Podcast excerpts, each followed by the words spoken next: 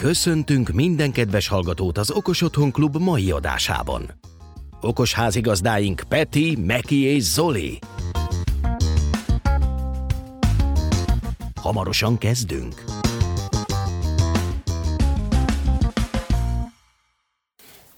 Sziasztok! Ez itt az Okos Otthon Klub hetedik adása. A mai adásban újdonságokról fogunk beszélgetni.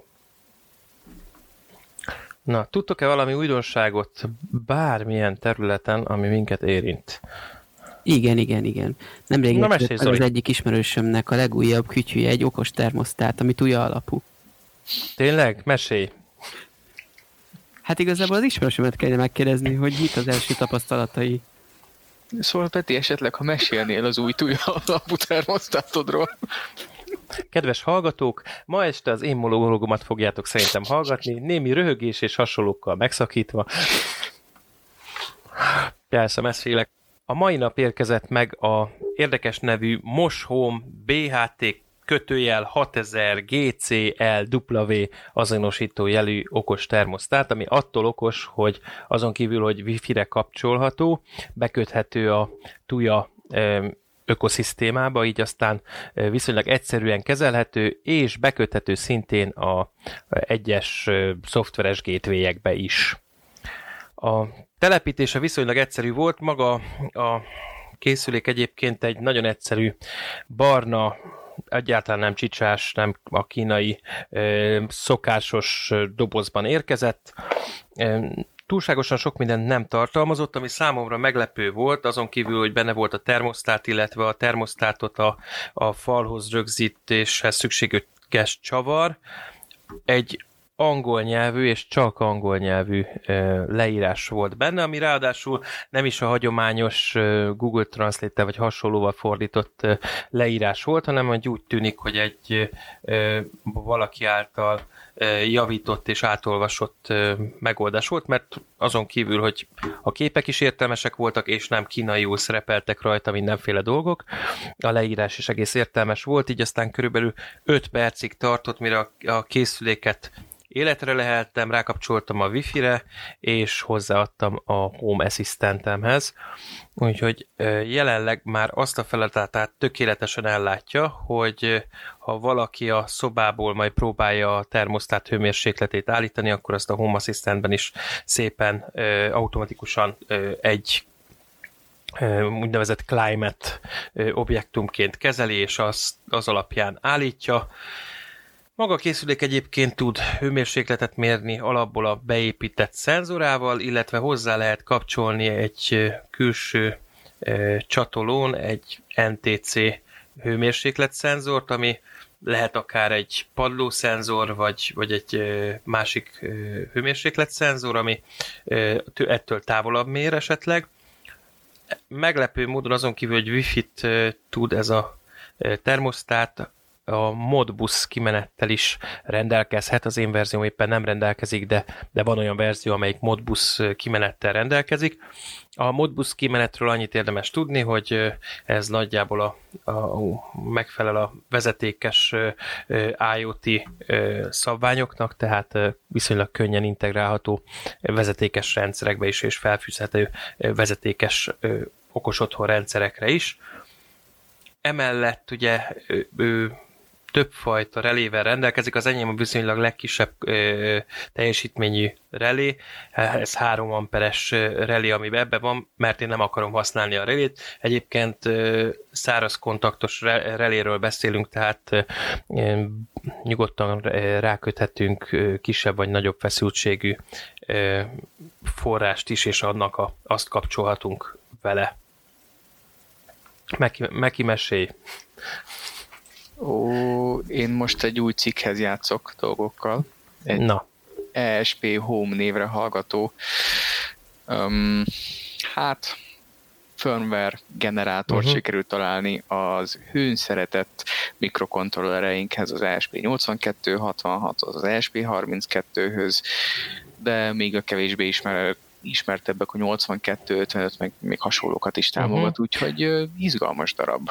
Az azt jelenti, hogy az akkor lefedi a teljes Sonoff, Shelby Le- kategóriát, illetve a, mondjuk úgy, hogy a barkács kategóriájú ESP-s történeteket is. Igen, körülbelül viszont ebből a szempontból meg marha jó a tudsz a barkács vonatkozásban, mert nekem így barkács fronton az egyik legnagyobb szívfájdalmam az volt, hogy Végre nagy nehezen sikerült idézőjelben természetesen összedugni a cuccot, aztán írja meg a szoftvert hozzá, és közje meg az általam használt NodeMCU-knak a lábkiosztásával, meg ilyen apróságok, hogy akkor uh-huh. mit, hova, hogyan, míg ez az ESP Home, ez gyakorlatilag hát finoman szóval leegyszerűsíti a dolgokat. Tehát van egy darab generált konfigurációs fájlunk, amiben mint a Home Assistant-ban egy YAML fájlban gyakorlatilag megvan adva, hogy milyen szenzor van rákötve, melyik uh-huh. lábon, és csoki, és ennyi. És uh-huh. ö, rá, közvetlenül rá lehet flashelni az ESP-re, vagy ö, over there, tehát ott a frissítése is meg lehet oldani a dolgokat. Van hozzá egy dashboard, ami dokumentáció szerint nem működik Windows alól, de igen. Ez jó hangzik. Ez jó hangzik. Natívan nem is működik, tehát meg kellett győzni róla, hogy működjön. Ezt egy kevés, a Windows 10 egy kevésbé ismert funkciójával a Windows, uh, bocsánat, Linux subsystem segítségével sikerült uh, életre kelteni, de működik. Wow. Ez szép. Tehát akkor ez egy működő alternatíva lehet a Tasmota, ESP-Easy és hasonlók mellett, igaz? Hát igen, az, a Tasmota, Espurna, ESP-Easy, ezeknek gyakorlatilag egy tényleg egy abszolút könnyen kezelhető, konfigurálható mm, alternatívája lehet. Ami különlegessége ennek a, az ESP Home-nak, hogy gyakorlatilag ők az elsők, akik teljes mértékben um, implementálták, tehát felhasználták a Home Assistantnak az API um, API-ját, ami gyakorlatilag uh-huh. um, jelen pillanatban egyedülállóvá teszi és amúgy rendkívül könnyen és kényelmesen konfigurálhatóvá, tehát gyakorlatilag szó és betű szerint tegnap este 5 perc alatt fönn volt az egész uh, idézőjelben fejlesztő környezet. Amire várni kellett, az inkább az, hogy letöltse az internetről a szükséges uh, csomagokat, amit természetesen automatikusan megtesz, és utána ráment a NodeMCU-ra a Flash, és kész, a Home Assistantban meg kb. egy három másodpercen belül meg is jelent, konfigurációra jelentkezett, és onnantól kezdve gyönyörű szépen ketyeg. Ez biztató, mert ezzel viszonylag gyorsan és egyszerűen húzhatunk be akkor általunk készített dolgokat is, és nem kell sokat vacakolni vele. Így van, így van, így van, és még az a kis előnye is megvan a, a szemben a, hát a klasszikus barkács megközelítése, hogy itt egy generált firmware van szó, ami némileg azért a karbantarthatóságot azért uh, hivatott növelni, szemben egy teljesen barkás megoldással, amikor ki tudja, hogy milyen uh, logika és felépítés szerint uh, működhet az a kis fekete doboz, ami éppen adatokat gyűjt, uh, szemben az ESP, uh, és hát igazából bármelyik, tehát a Tasmota, az ESP Easy, ESP Home, uh, Espurna, uh, ezek mind lehetővé teszik azt, hogy kicsit megközelíthetőbb legyen ez a sztori karbantartós, karbantarthatóság vonatkozásában. Viszont azzal, hogy csak a, tehát azzal, hogy a Home Assistantnak az API-ját támogatja, szerencsére nincs kimerítve az összes lehetőség. Tehát ugyanazokat a, a szolgáltatásokat, hogy úgy mondjam, igaz opcionális formában, de hozza, mint a, tehát ugyanazokat, mint a Tasmota, az Espurna, tehát ugyanúgy lehet webes konfigurációs felületet bekötni hozzá, támogatja is, tehát csak ez egy opció, amit be kell kapcsolni. MQTT, MQTT topikokra is föl lehet iratkozni, de posztolni is tudod, tehát gyakorlatilag egy ilyen végtelenségi kombinálható és variálható egyedi firmware generátorról van szó, ami tényleg villám gyorsá teszi ezeket a kis hobbi projekteket. És amúgy körülbelül mekkora a kimenete ezeknek? Mármint? Ugye tipikusan az szokott lenni probléma, hogy azért ezeknek az ESP-knek viszonylag kicsi a belső tárhelyük, amin elfér a program, úgyhogy felmerül a kérdés, hogy milyen, milyen firmware méret generálódik ki. Jó, mondjuk a Tasmotánál tudjuk, hogy ezek nem túl nagyok, mert ha bizonyos funkciókat az ember nem használ, akkor ezeket ki is tudja venni, és úgy tudja kifordít, lefordítani. Hát így is, tehát itt is nagyjából hasonló a szituáció. Tehát csak annyi, hogy a, a, ez a konfigurációs felület ez sokkal inkább megközelíthetőbb, mint mondjuk a, a Tasmota esetében. Tehát ott azért eléggé el kell tűnni a platformájó fájlokban, hogy egy kicsit testre lehessen szabni ezeket a dolgokat. Itt viszont egy darab konfigurációs fájlunk van egyrésztről, másrésztről meg magát a céleszközt is egy, vará, egy varázslós, három, nem négy lépes, három-négy lépeses varázsló folyamat során gyakorlatilag a céleszközt is kiválasztjuk, tehát némileg azért egy kicsit a rendszer is tisztába kerül az adott célplatform lehetőségeivel, tehát szól, hogyha esetleg az adott platforma túl, túl sok mindent szeretnék rátolni. Ez a Arduino-ban van akkor írva? Nem, egészen. Pythonban van írva, és gyakorlatilag magával a Pythonnal rakja össze az Arduino kódot. Tehát ez egy érdekes variáció. De működik.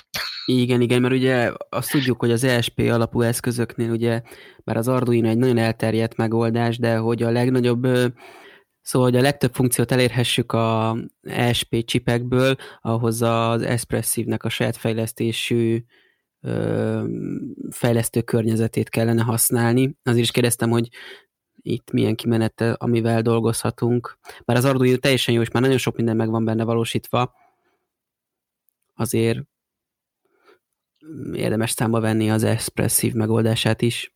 És most nagyon azt sajnálom, hogy nem tudok screen share-elni, mert ez a dashboard, ez megér egy misét. És live logolás az eszközökről, ott a frissítés erről a dashboardról, a konfigurációnak a szerkesztése egy inline szerkesztővel, nagyon durva.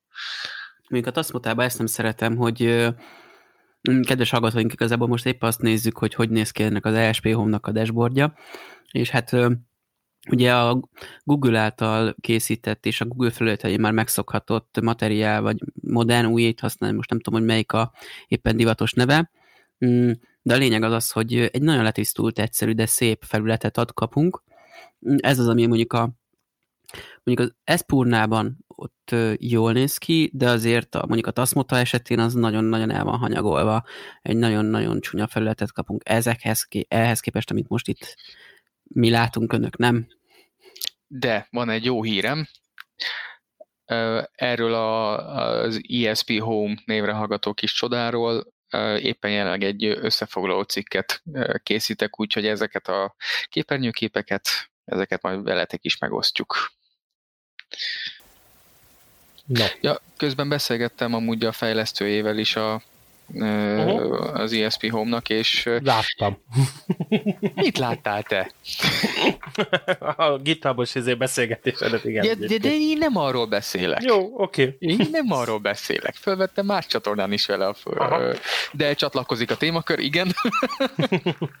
Tehát gyakorlatilag, amire Peti most éppen célzott, az az, hogy a Mozilla Gateway API-jának a az implementációja tekintet arra, hogy nem ez az egyetlen API, ami vel működni fog az ESP Home, tehát a Home Assistant API, hanem a Domotics-nak is a saját API-ját implementálni fogja, így szerencsére egy eléggé moduláris felépítésű dologról van szó, tehát viszonylag könnyen bele lehet majd rakni a Mozilla API-t is. Ami tehát egy jó hír. Uh-huh. Ott hoz végül is ez egy újdonságot, hogy a többi ilyen jellegű keretrendszerhez képest ő kifejezetten arra koncentrál, hogy megfeleljen a, a szoftveres gateway-eknek a, a információszolgáltatására, mondjuk igaz? Tehát, hogy nem egy önálló akármi akar lenni, hanem inkább ki, szeretné kiszolgálni ezeket a rendszereket, és azok alá kíván egy, egy jól kezelhető felületet adni. Így van, így van. Lehetőség szerint majd, hogy nem zéró belépési költséggel. Tehát um, például okáért az ESP Home-nak a honlapján az is le van írva, hogy ha Tasmota eszközöd van, akkor hogy tudsz ö, frissíteni, ha ESP Easy eszközöd van, vagy Espurna eszközöd van, akkor is a, a meglévő eszközöknek a képességét felhasználva, hogy tudod gyakorlatilag ESP Home-ra átalakítani az adott eszközt, tehát egy eléggé jól dokumentált és hát kevés befektetést igénylő rendszer felépítésről van szó, és tényleg minimális gondolkodást igényel, tehát nem kell fejlesztőnek lenni hozzá, hogy ezeket így, így éppenséggel, ha igénybe lehessen venni. Igen, meg nem, nem beszélve arról, hogy amellett, hogy ugye működik ez teljesen lokál mm, megoldásként, azaz nem kell kimenni a felhőbe, azon kívül még bizonyos eszközöknél plusz funkciók is elérhetőek, mert például én belefutottam abba, hogy a tujás alkalmazás, bár nagyon egyszerű volt, tujás eszközt nagyon egyszerű volt integrálni gyakorlatilag egy belépés után a Home Assistantba, azonban csak kapcsolgatni tudtam az okos dugalját, az annak a méréseit például már nem láttam. Itt gondolok arra, hogy ez mért elvileg a fogyasztást is, ami a mobil alkalmazásban nagyon szépen működött, de Home Assistantbe ez még nem került át. Másik probléma, hogy bár hiába tujás, a mm, Digónak a saját márkás kis multifunkciós okos dugalja, egyrészt ugye éjjeli lámpa, másrészt USB töltő, meg még ugye okos dugaj, egyáltalán nem látta a Home Assistant. Valamiért ez az appin keresztül nem elérhető. Úgyhogy igen, az ilyeneket tudjuk úgymond megkerülni.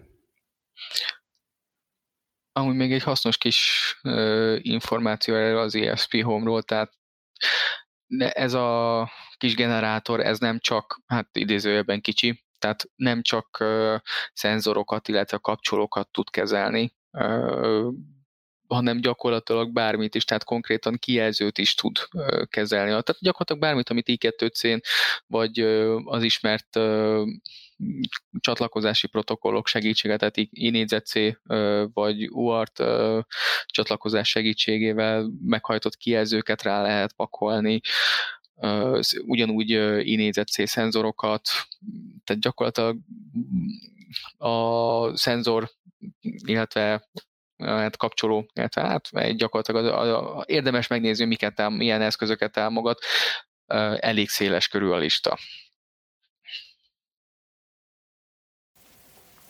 Ez egyébként ez érdekes ez a témakör is, hogy ha megnézzük, akkor ugye a nagyobb gyártók igyekeznek mindenkit berántani a saját ökoszisztémájuk alá, lásd Xiaomi, Tuya, akár a, Tujának a különböző alkalmazásaival, és, és jó egy ilyen, ilyen megoldást látni, ami viszont, hogy mondjam, az összes egyébre igyekszik egy viszonylag fájdalommentes megoldást kínálni, és nem vagy ráhagyatkozva egyetlen megoldásra. Na Zoli, most te következem, mert te nem mondtál még semmit se, úgyhogy most mesélj te. Milyen újdonságot volt az előbb a kezedben? Én láttam ott egy érdekességet. Hát igazából nem újdonság, mert már nagyon régóta ismert termék. Ö, apró kis fehér kocka, szürke talpa, az elején egy lencsével. Ö, ezt mindenki egy Xiaomi termékként ismeri, ez a Xiaofang nevű kamera, ami Full HD felbontásra képes, azonban egy érdekesség, hogy ugyanez a kamera ugyanazonos, ugyanazzal a hardware elérhető Vicecam néven is, ez Amerikában. És én kölcsön kaptam egy pont egy ilyen Vicecam kamerát, így tesztelésre megnézni, ami érdekesség ebben a kamerában az az árazása, hogy 20 dollár alatti árat adott meg mind a Xiaomi, mind pedig a uh, Vicecam.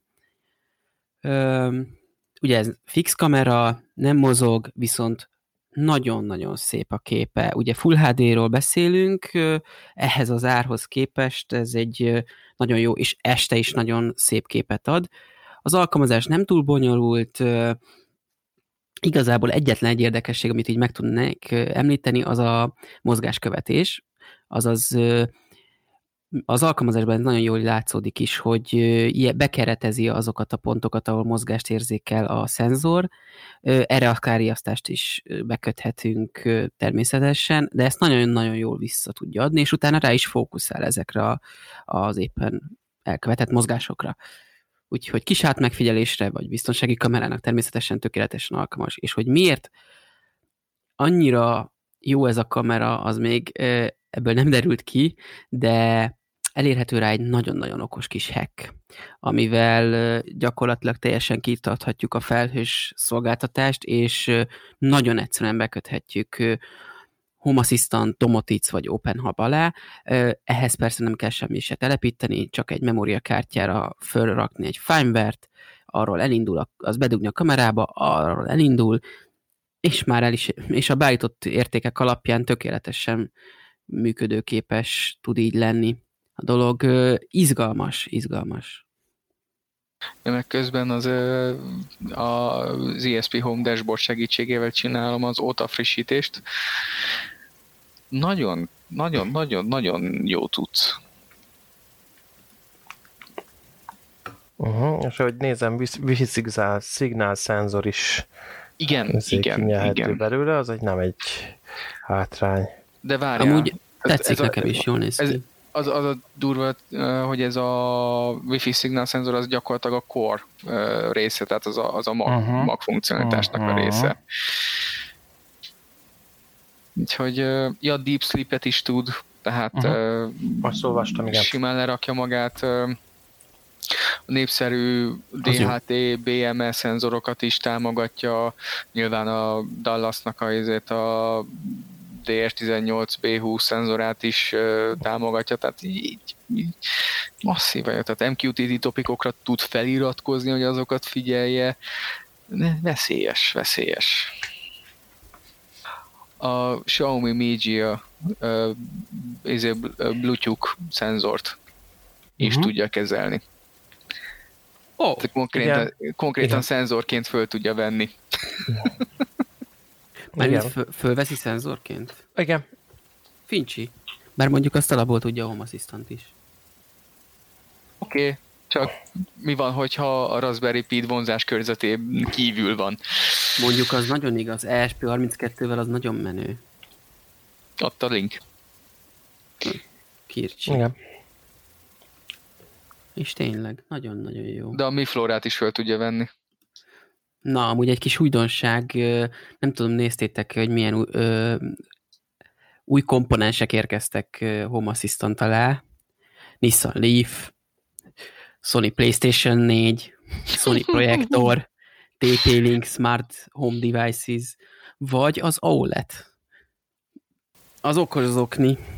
Igen főleg a gyerek, gyerekfigyelésnél, igen, az egy érdekes. Egyébként, ha megnézed, nagyon-nagyon sok olyan szenzor kerül elő, amelyik kifejezetten um, tágítja az okos otthon képet, tehát kivezet már abból a, a kapcsolólámpa, hőmérséklet figyelés, klimatizálás háromszögből, és bekerülnek ugye a különböző naptárak, azok alapján időzíthető események, különböző helyi események, forgalom, meg hasonlók, amelyek kezdik ilyen okosak asszisztens jellegűvé varázsolni az egészet, amit személyre szabhatsz.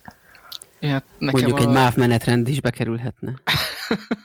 Hajrá, remek lehetőség. Nekem a nagy álmom az leginkább az lenne, hogyha uh, nem kéne kiriasztanom a lakásomat, amikor, ha, amikor jövök haza, hanem egy geofence, tehát egy ilyen uh, virtuális, mondjuk egy Google Maps-en megrajzolt határvonalat átlépve automatikusan kiriasztaná, és kinyi, a házat, illetve kinyitná a kertkaput, hogy be tudjak állni a kocsival. Nekem ez lenne a, a az, az egy jó kiindulás lenne. Lehet, hogy a Nissan Leaf API tudja ezt, az új komponens, nem tudom. Az a baj, Hogyha hogy Nissan leaf van. Az a, az a baj, hogy nekem van egy multi-alarm gyártmányú rendszerem, és a CIA, azt a Nissan Leaf nem fogja tudni. Tehát a, a geofence, tehát a, a földrajzi keretek azok adottak, mert ezt a Home Assistant már fú, hát jó nagyon régóta, régóta tudja, nagyon régóta tudja, igen. OnTrack-kel, tehát az OnTrack alkalmazás segítségével MQTT-n keresztül lejelenteni azt, hogy éppen hol vagyok, az sem egy, izé, az sem egy nagy hogy is mondjam, kihívás. Tehát maga a Home Assistant részéről a, do, a megvalósításhoz, megvalósítás, megvalósításhoz szükséges ö, dolgok jelentős része már adott. Ami a probléma az, hogy a multi-alarm ö, Mark, Mark 23-as vagy 32-es, most hirtelen nem tudom, rendszere még nagyon pöpecül mobil alkalmazáson keresztül vezérelhető, Sajnos itt kimerül az összes lehetősége, tehát gyakorlatilag nincs uh, publikusan elérhető, illetve hozzáférhető API, amivel segítsége mondjuk egy Home Assistant-tal bele lehetne nyúlni a lelki világába, de én már csak a szenzorok státuszának is örülnék. Mm, van egy érdekes projekt, amit ajánlok neked, az a neve, hogy Connected Kával ami pont ez a mondjuk úgy, hogy butariasztó rendszerek okosítására találtak ki. Meglepő módon ESP alapú történetről beszélünk, és ráadásul egy olyan történetről, amelyik két lehetőséget kínál neked. Az egyik egy teljesen open, tehát open a firmware, a hardware is, tehát mindent megkapsz hozzá, hogy miből lehet összerakni, de ha ezzel nem akarsz vacakolni, akkor meg is rendelheted tőle a a, az összetevőket. Nagyon cseles egyébként a rendszer, mert félig átveszi a korábbi riasztónak a, a, a lehetőségeit, de ki is használja azt, tehát magát a riasztást például azt azon keresztül intézi a hangos riasztást és a, az egyebeket. Mondjuk a riasztó nem feltétlenül egy olyan pont, amiben én belenyúlnék, főleg úgy, hogy Magyarországon egy kicsit bonyolult ezeknek a köre, olyan szempontból, hogy csak a saját ö, ö, megoldását hajlandók a biztosítók elfogadni, vagy úgymond, hogy ha te szeretnél egy távfelügyeletet, akkor annak a bekötésére csak azt az eszközt fogják használni, amit ők maguk hoznak. Így van, köszönjük, Mabis. Úgyhogy ez ö, egy kicsit gáz. Viszont ott van ugye a népszerű, itthon népszerű ö, riasztórendszer, ahhoz például van IP modul, aminek a statusát Home Assistant le tudja kérni. De ugye bennem avatkozik. Vagy Paradoxra tudom, gondolsz? Igen, arra. Hát igen, Paradoxhoz van Home Assistant komponens, de sajnos a multialarmnak a saját gyártmányú megoldásához sajnos nincs. De amúgy a maga a Paradox rendszer sem egy betonstabil, mert az IP modul, hát egyrészt drága, másrészt meg nem egy, nem egy túl nagy tudású dolog. Kb. úgy, úgy tudom elképzelni, mint a Baby Controlt, hogy adtak egy hétszegmentes, hétszegmenses kijelzőt a mobilappodra. Majd mobilra, és ez lett a mobilapp gyönyörű. Ezzel szemben a Multiarm Mark 32-ese gyönyörű, hát erős túlzás, hogy gyönyörű szép. Van egy esztétikum, amit meg lehet szokni, de egész jól használható érintő képernyős paneleket ad, illetve mm, egy egész emészthető mobil alkalmazást is, ami nem a néhány szegmenses kijelzőt próbálja, hogy is mondjam, mobilosítani. Úgyhogy ebből a szempontból egész használta a feleségem, és egész könnyen megszokta a használatát. Úgyhogy ez úgy, úgy, úgy egy örömteli dolog, csak hát örülnék, hogyha esetleg lenne egy API, ami elérhető feltétlenül, hogy van mobil alkalmazás, ezért feltételezhető, hogy kéne, hogy legyen valami a háttérben. Csak ennek jobban örülnék, ha hozzá is érnék, ha már egyszer Igen. Igen, de nem tudom ti, hogy vagytok vele, nekem az a tapasztalatom, hogy az elmúlt időszakban egyre nagyobb nevek is bekerülnek a ilyen home assistant alá például, illetve hát maga ez a fajta gondolatmenet, ez a fajta központosítás is úgymond egyre nagyobb teret nyer. Például a Tuya, az egy nagyon jó példa, hogy míg régen mindenki saját maga kis garázsába írtak szoftvert, addig most már a kínai gyártók rájöttek arra, hogy mi a francnak szórakozzunk szoftverrel, amikor azt megcsinálja nekünk más jó profin, úgyhogy Ráadásul a túlja még a hardware-ekre is ad egy ajánlatot, sőt, ugye a vezérlő csipet, a wifi csipet, azt ők maguk árulják, és igazából az arra már csak a ajánlásuk alapján elég építeni valamit, amit persze ki lehet egészíteni. Megrendelésre gyártott eszközök. Igen, igen, gyakorlatilag nagyjából. Amúgy, a, ami még játszhat, és aki kicsit hardcore-abb Home Assistant rajongó, és szeret konfigurálni, annak van egy nagyon jó modul a Home Assistantba, amit én is használtam, ez a command modul.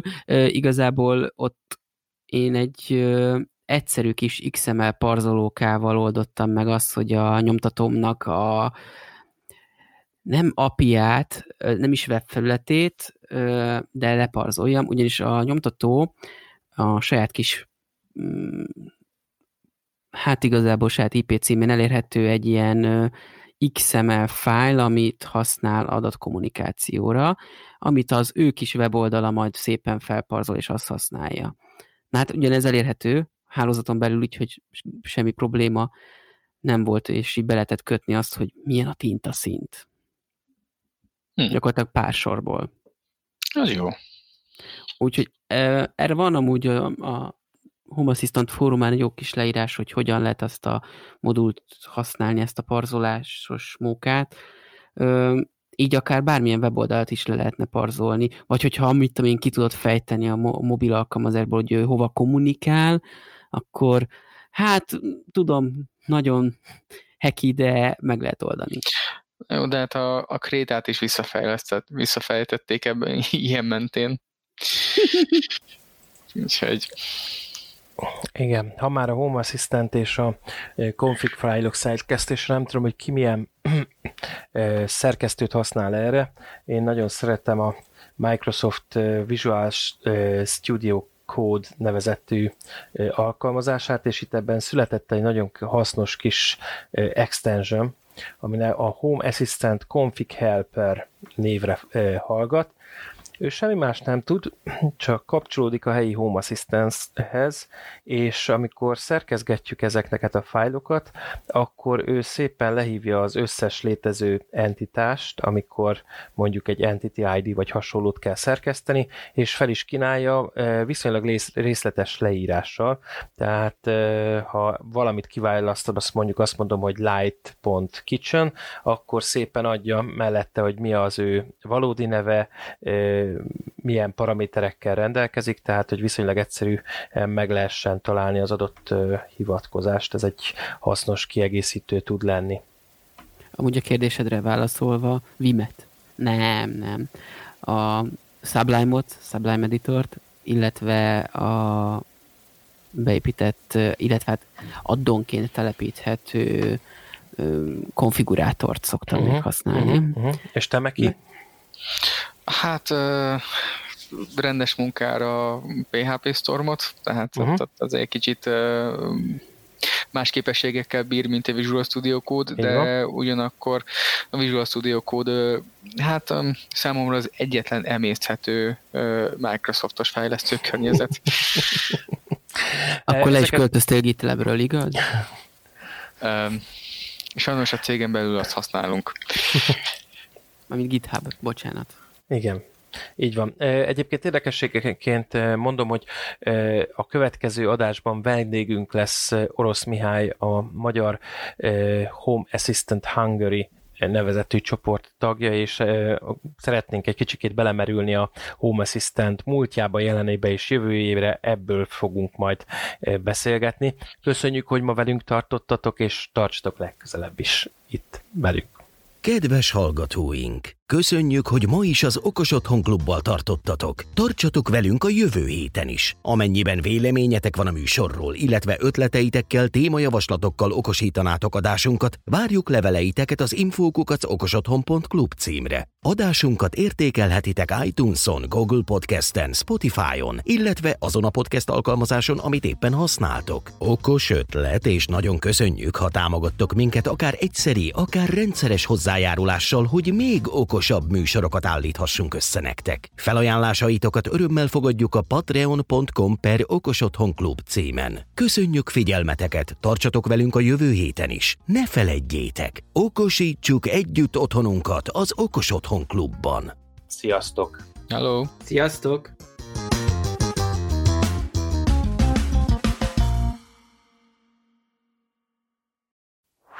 Ez a műsor a Showcast műsorcsalád büszke tagja. További műsorokért keres fel a showcast.tech oldalt.